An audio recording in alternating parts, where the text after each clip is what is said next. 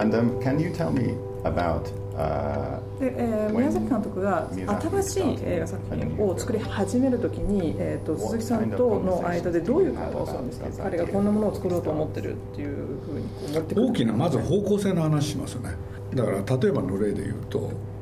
あの実は「もののけ姫」の時彼が作りたがってたのは本当はね毛虫の話だったんですよ、彼は? ちょっと違いますよねと。でも彼はね、人間の出ない毛虫だけの世界で長編映画を作ってみあたいで僕は大反対しました。理由は簡単です。そんなものすごい難しいからです、で僕は彼が昔書いたその昔に書いてた「もののけ姫」の企画を彼に、えー提案しました。It's often uh, assumed that uh, なんかみんな宮崎監督が作品を作るはじあ、まあ、時っていうのは彼の頭の中で全部すごく構想が出来上がって周りの人はそれが何か分からなくてなんとなくこう形になって出てくるのを見て待つみたいな感じのイメージを持ってると思うんですけれども実は鈴木さんがかなりこう影響をあの、まあ、提案をしたりとかすごく大きな影響を与えてるという。僕は多分ね彼の考えたことに対してのね最初の映画で言うんなら一番最初のお客さんなんですよね。だから彼は僕にね構想を話してくれるんですけれど僕の顔を見てやるやらないを判断します。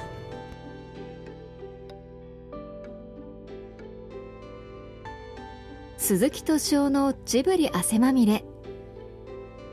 今週は宮崎駿監督最新作「君たちはどう生きるか」について鈴木さんが受けたヨーロッパ向けメディア取材の模様をお送りします。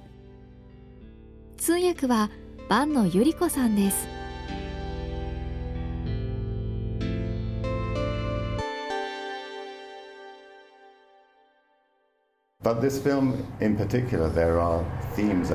そのこの作品えーの中のまあテーマの一つにその継承をする自分が今まで築いてきたものをその後世にこう渡していくっていうようなこともテーマの一つとしてありますけれどもそれは自分のまあ今後その引退といったところも考えながら書いたんだと思います。あれはね彼はね高畑勲を尊敬してたんですよ。それで自分はね高畑え高畑勲の影響下映画を作ってきたとあのずっと自分のことをそう思ってました。でこの映画で彼が何を宣言したかというともうね自分一人でやっていくって。それを宣言した映画だと思います、だからあの少年はもちろんねモデルは宮崎駿。しかしあの王子はね高畑勲なんですよね。And I have to ask, there are so many birds in this film. Does he spend a lot of time bird watching? 鳥がたくさん登場しますよね、はい。バードワッチングとかされるんですかね監督は。普段しないんですけどね。Not really? あのたまたまね彼の庭が自宅に庭があるんですけれど、そこに池があるんですよ、そしたらある時そのサギが来るようになったんです。水を飲むために、でそれを見てて思いつくんですよえー作業男は作業男がきっかけになっていろんな鳥を出そうと思ったんでしょう And ね then probably that kind of clicked him to draw more birds そう思います Can I just ask about? I mean, you will have a lot of questions about the future, but um, do you feel like uh, are there new projects in the pipeline? まあ今後の話の中で例えば新しい作品を今後作る予定とかそういったこう企画っていうのはあるんですかスタジオジブリとして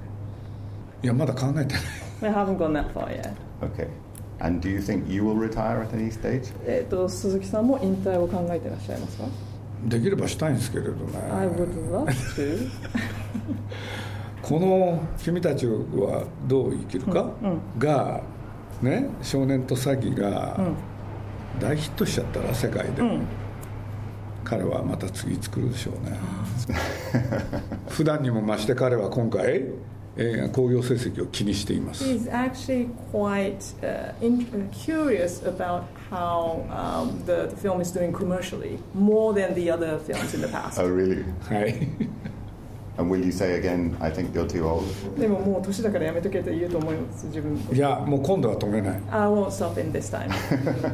Okay. はい I have to stop now. はいのあの「君たちはどう生きるか」日本で一切、えー広告なしあの公開されたんですけれども、はい、今回はヨーロッパメディア向けのインタビューに、え答えてくれるのは、まあ、あのなぜでしょうか。つまり海外ではやっぱりあの広告なしではうまくいかないという判断違います違います。あの宣伝っていうのはね国によって僕全部違うもんだと思ってるんですよ今回今の日本を考えたら宣伝がない方が多くの人が見てくれると僕は考えました。日本は、うん、しかしいろんな国がどうなのかは僕は知識がありません。だからそれぞれの国の方にねあのこれが正しいと思うことをやってもらいたいと思ってます、うん、宣伝をしないことによって宣伝しないという報道がいっぱい出ましたありがとう。Uh, and thank you for, uh, for answering our questions. この今回の、えーと、君たちはどう生きるか、えーと、これまでその宮崎駿監督と大鈴さんが一緒に、まあ、45年間一緒にやってたもののその集大成だというような、えーと、話をどっかでされたのを聞いたんですけどもそれはどういう意味なのかということを説明していただきたくてそのテーマ作品のテーマがそうなのかあるいは、まあ、2人のその仕事のやり方進め方において、まあ、今回がその集大成だというふうに感じられたのか。実は「風立ちぬ」っていう映画を作った時から宮崎駿はねあの男同士の友情みたいなものをテーマに映画を作りたがってたんですよ。で残念ながら「風立ちぬ」ではねそれがうまくいかなかった。そしたら今回はねまあやってるうちにね結果そうなったんですよね、まあ、つまりあの真人という少年とアオサギの友情の物語。だからこれもね彼あのシナリオを書かないんでストーリーボードだけでやる人ですから僕にも最初分かんなかったんですよ。まさか友情をテーマにするっていうのは。ただやっていくうちにね分かりましたね。これで、まあ、今回、まあ、実は作るのに7年。その7年間もあるとねいろんなことが起こるんですよ。でどういうことかっつったら彼だって最初は今回ね友情の物語を作ろうと思ってたわけじゃありません。本当はね自分が一番尊敬してた。そしてあのアニメーションの手ほどきをしてくれた。自分の大先輩。ね高畑勲と自分の映画を作ろうとしてたんですよ。ところがこの映画の制作期間中に高畑勲は亡くなっちゃいました。でその日から彼はなんとストーリーボードは書けなくなるんですよ。でそれをきっかけになんとねもう高橋さんのこと書くのやめたって言い出して それでねあの少年とアオサギの話に変わってったんですよね。だから実にそこら辺ね融通無下っていうのかあの面白い映画の作り方をする人だと改めて僕は認識した次第です。はい。I came uh, 10 years ago here for uh, the interview with you and uh, with uh, Miyazaki. 10年前いらっしゃったそうです。すみません。取材したそうです。ごめんなさい。監督とも。And you both said me no more film. no more film って言ったそうですその時。もう映画作らないと。Uh, there is not time to, to have another movie. もう時間ないと。But I thought uh, it was impossible for Miyazaki to stop creating new words. うん So are you ready for another movie now? で私はそれを聞いて、えーと、宮崎監督がでも映画作りをやめるとは思う到底思えなかったと。ね、You guessed well ということで今、えーと、これが最後だと思いますか？思いません。I don't think we will stop making films. Why? なぜです一生懸命毎日企画を考えてるからです、えー、彼が。はいもう止めません。失敗作を作っても構いません。And I don't care if it fails. If it's not a great film or not. だってもう仕事しかね楽しみないんですよ。さっきもね2人で喋ってきたんですけれど彼はねとんでもないこと言い出すんですよ君たちはどう生きるかってどういう映画だっけ？全部忘れちゃったって言うんですよ。であげくの果てが新しい企画の話なんです。引きずらないんですよ。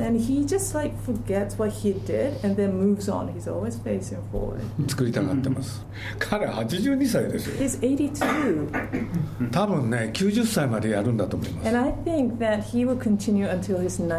もう僕諦めました And so I gave up 付き合います excuse me, but uh, if Miyazaki could have uh, an animator, uh, so uh,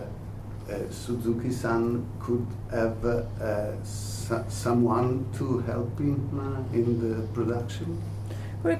例えばアニメーターをつけてでそういった制作制作をこう手伝っていくというようなこう考えなんですか今後もし、えーと、本宮崎さんが本人が書かないとかっていう書くんだけれどもう一人ねあの大事な、ね、力のあるアニメーターと一緒にやってもらいます。それそれが条件です。だから僕ね引退を撤回してもう一度作ると言い出した時に僕が思ったことがねいろいろあるんですけどその一つがね彼はそれまで企画に1年そして実作業は2年大体3年で映画作ってきたんですよ。それを長くしようと思いました。だって引退一度引退を発表した人がもう一度作るんですからね。ね世間に対して恥ずかしいことは僕できないと思ったんですよ。だったら、まあ、今回7年かかりましたけど僕本当はね10年かかっても構わないと思ってたんです。そうすればちゃんとしたものが作れる。でそれを世の中に出すんならまだいいかなと。もう彼はすごい抵抗しましたけどね。何しろ早く作りたくてしょうがない人なんですよ。それを僕はね止めました。ストップしました。で結果7年、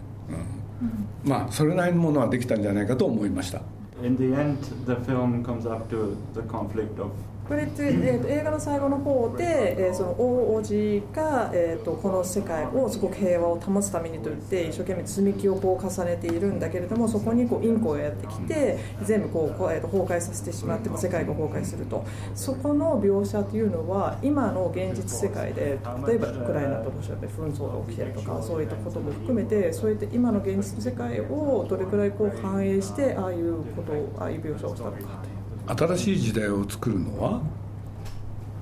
いつの時代も若い人だと思うんですよね。だから宮崎駿が実はやりたかったのはそれじゃないかっていう気がするんですよ。でまあこれ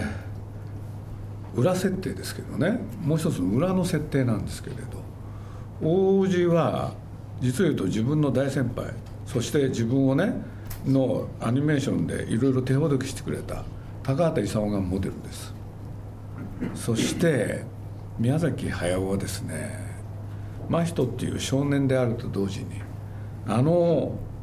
物語の中で一番気に入ってるキャラクターがインコ大王なんですよ。でインコ大王はね自分だと思ってるんですよ。だから、うん、ね高橋さんが作ったものをようやく壊せた、うんそれが彼にとってはねものすごい大きなことでした。だから、まあ、世界の情勢その他はね実を言うと彼は一切考えてないです。ででも世の中ってのはこういうもんだろうって。あの今月から日本テレビが、まあえー、スタジオジブリの親会社になりますが、うんうんあのもしあの監督、まあ、あの宮崎駿監督は新しい映画を作りたい場合は、うんうん、そういう自由がありますか？あります。それは条件だったんですそうです、うん、あの宮崎監督に限らずジブリのことはジブリでやっていく。それを全部受け入れてくれたのは日本テレビさんです。多分ね宮崎駿と僕がまあおかげさまで病気もしないで頑張ってたらね誰も日本テレビさんもあのいろんなこと言ってこないと思うんですよ。だから問題はね多分ね宮崎と僕が死んだ後ですね。でこれはね分かりません、うん、そこにいるねジブリにいる人たちが自分たちで考えてやるしかないから。そう思います。もうこれね本当にね株の問題でしょ？もう誰にも話せなくて本当に困ってたんですよ。ジブリでも知ってたのは3人だけです、事前にこの情報が漏れたら全部終わりだったんです。Um, I wanted to go back to the, the, the importance of the fantasy worlds and the fairy tales in Miyazaki's work in general and especially in this movie. And, uh, what やっぱりこれまでの昔のおとぎ話であるとかそういったファンタジーとかで今回の作品にもすごくこう、えー、スピリチュアルなものとかそういったフィクショナルなところからのその影響というのをどんなものなのかな彼女が見ていてその「王と鳥」っていう、えーと、作品、えー、にすごくの影響を少し見たような気がするんですけどもそのあたり今作ではどうですか？僕はそれは正しいと思います。I think you are right. だからこの映画にねどうして鳥がいっぱい出てくるかっつったらあのグリモーの作った王と鳥がやっぱり根底にあるんですよ。だからまあねこれアニメーションに詳しい人だとアニメーション作品に詳しい人だと分かると思うんですけれど宮崎駿の作ったそのルパン三世カリオストの城。でこれなんかもね実は王様と鳥の影響がねありますよね。だから彼の中ではねこれねまあ、ものを作る時の根底になってますね。他にもどういう影響がこの作品にはあると思いますか？例えばすごくこうなんていうかな霊的なものであるとかそういった神道とかそういったところの影響もあるのかとか。どうでしょう？うん宮崎駿っていう人はね1941年生まれかな、うん、でその世代の人ってね僕の知る限りで言うと何て言うんですかねあんまり日本好きじゃないんですよね。あれでねあのアメリカはね日本をやっつけた国だから好きじゃないでしょ？それで日本はそのアメリカに負けた国だから好きになれないんですよ。そうするとねどこが好きだったかっていうと宮崎駿はヨーロッパが好きでしたよね、それはねヨーロッパというねあの一つの何て言うんですかね大きな文化圏そうがの影響がすごい強い人ですあの僕と彼は彼と僕とはまあ2人でね世界いろんなところへ旅をしましたでも全部ヨーロッパです。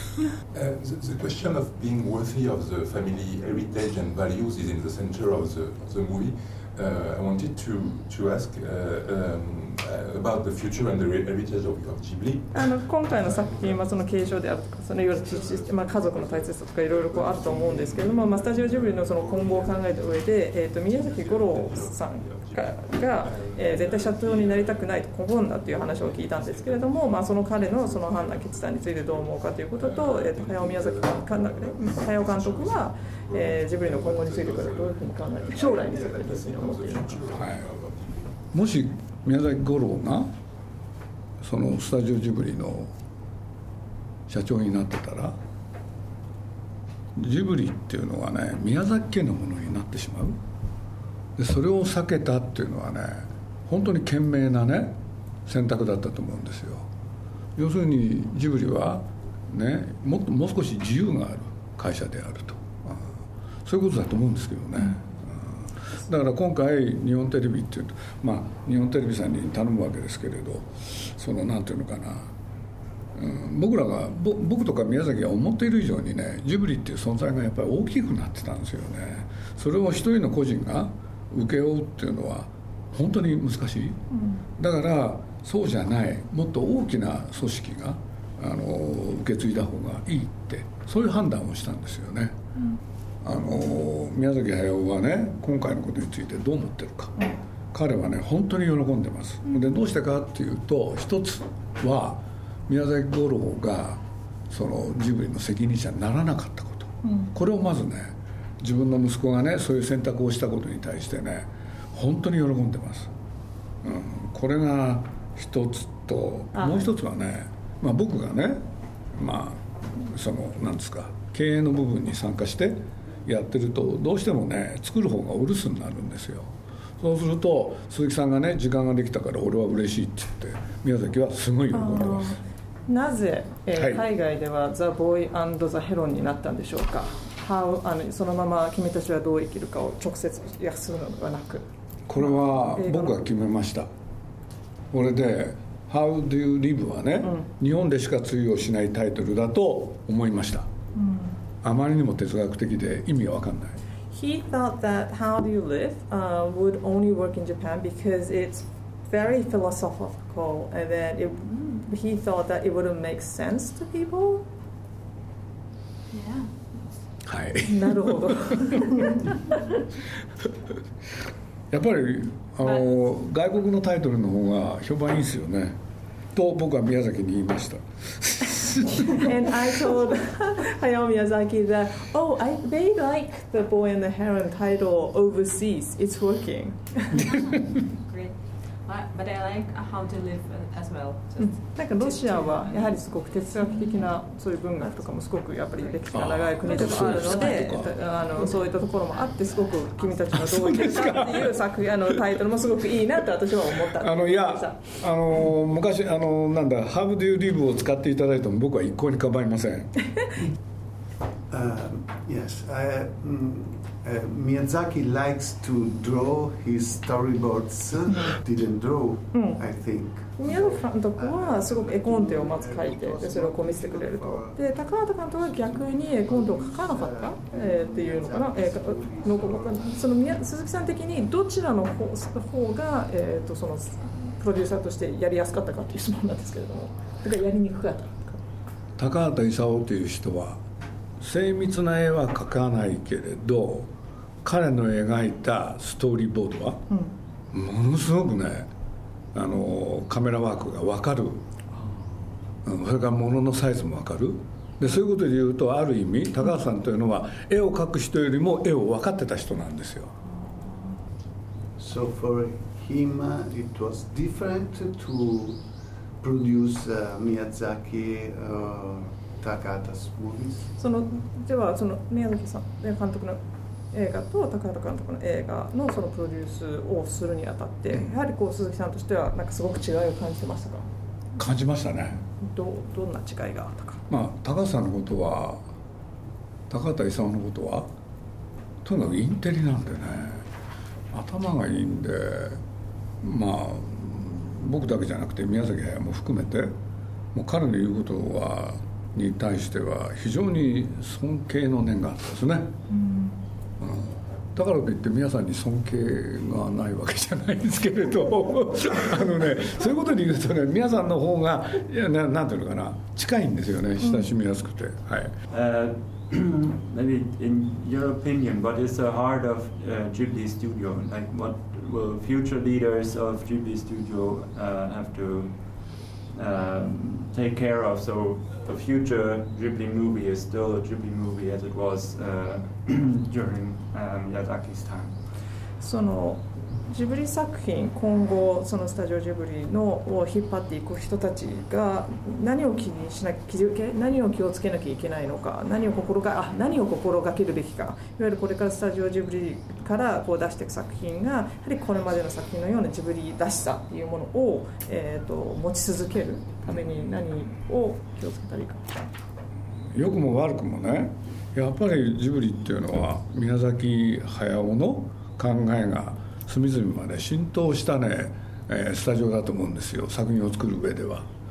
だからそれをどういう形で打破するかっていうとまあある才能ある若者の登場を待つしかない、うん。うん、いいですか候補はいるんですか？その才能才能ある若者。い ません。No これジブリだけじゃなくて日本中にいない。Not just Studio Ghibli but if you, even if you look around Japan やっぱりだからねその苦しみっていうのはね宮崎駿という天才？その人が登場したことはねジブリのみならず日本のね若い人たちにとってあのクリエイティブを目指す若者たちにとってものすごいストレスだと思います僕は、だからねやっぱり何らかの形で宮崎駿を乗り越えてあのやっていくっていう人が出てくることを僕はね願いますけれどね簡単じゃない、うん、そう思います。ましてやね、まあ、これ分かりにくいかもしれないけど「君たちはどう生きるか」みたいな作品こういう作品を、まあ、僕は作るのは面白かったけれどじゃあこれを見たその実際の作り手たちどう思うんですかね。それ考えるとね結構ね大きなストレスを与えちゃったんじゃないかっていう気がどっかでしてます、うん、で宮崎駿は何が優れてるかっていうとね表現力だと思うんです。だけどもう一個実は企画すね企画力っていうのもあるんですよ。だから僕は表現ではなかなか宮崎駿に追いつけない。しかし企画は違うんだと思うんです。宮崎駿を超える企画っていうのはね若い人にもチャンスは僕はあると思ってますだからぜひ頑張ってほしいと思ってます。